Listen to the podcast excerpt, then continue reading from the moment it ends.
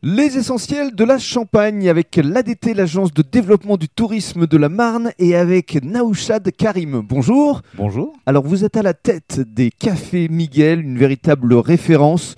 Un essentiel de la Champagne forcément, des cafés Miguel qui sont torréfiés ici, à Champfleury, donc à quelques kilomètres de Reims.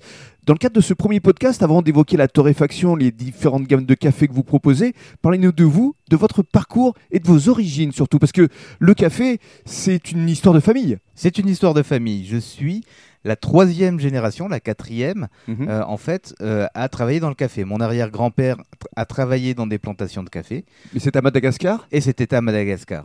Mon grand-père, lui, euh, s'est installé en tant qu'exportateur de café vert de Madagascar vers la France. Mhm. Et mon papa a pris la suite en devenant torréfacteur. Juste un point rigolo, c'est que les clients de mon grand-père sont aujourd'hui nos fournisseurs. Il reste fidèle, évidemment, au café Miguel. Alors vous avez un petit peu voyagé, vous avez d'abord été à Toulouse, puis à Paris, et ici maintenant à, à Champfleury depuis combien de temps? Alors on est installé à Champfleury depuis 2002. Mhm.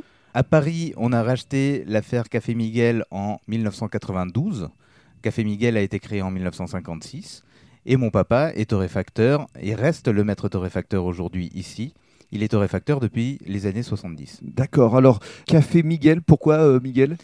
Sans doute parce que le monsieur à qui on a racheté Café Miguel et qui a créé Café Miguel s'appelait Michel. Et il a hispanisé son prénom euh, pour euh, donner un côté sud-américain. Alors, dans le cadre du deuxième podcast, vous allez justement nous parler de la façon dont vous euh, torréfiez ce café.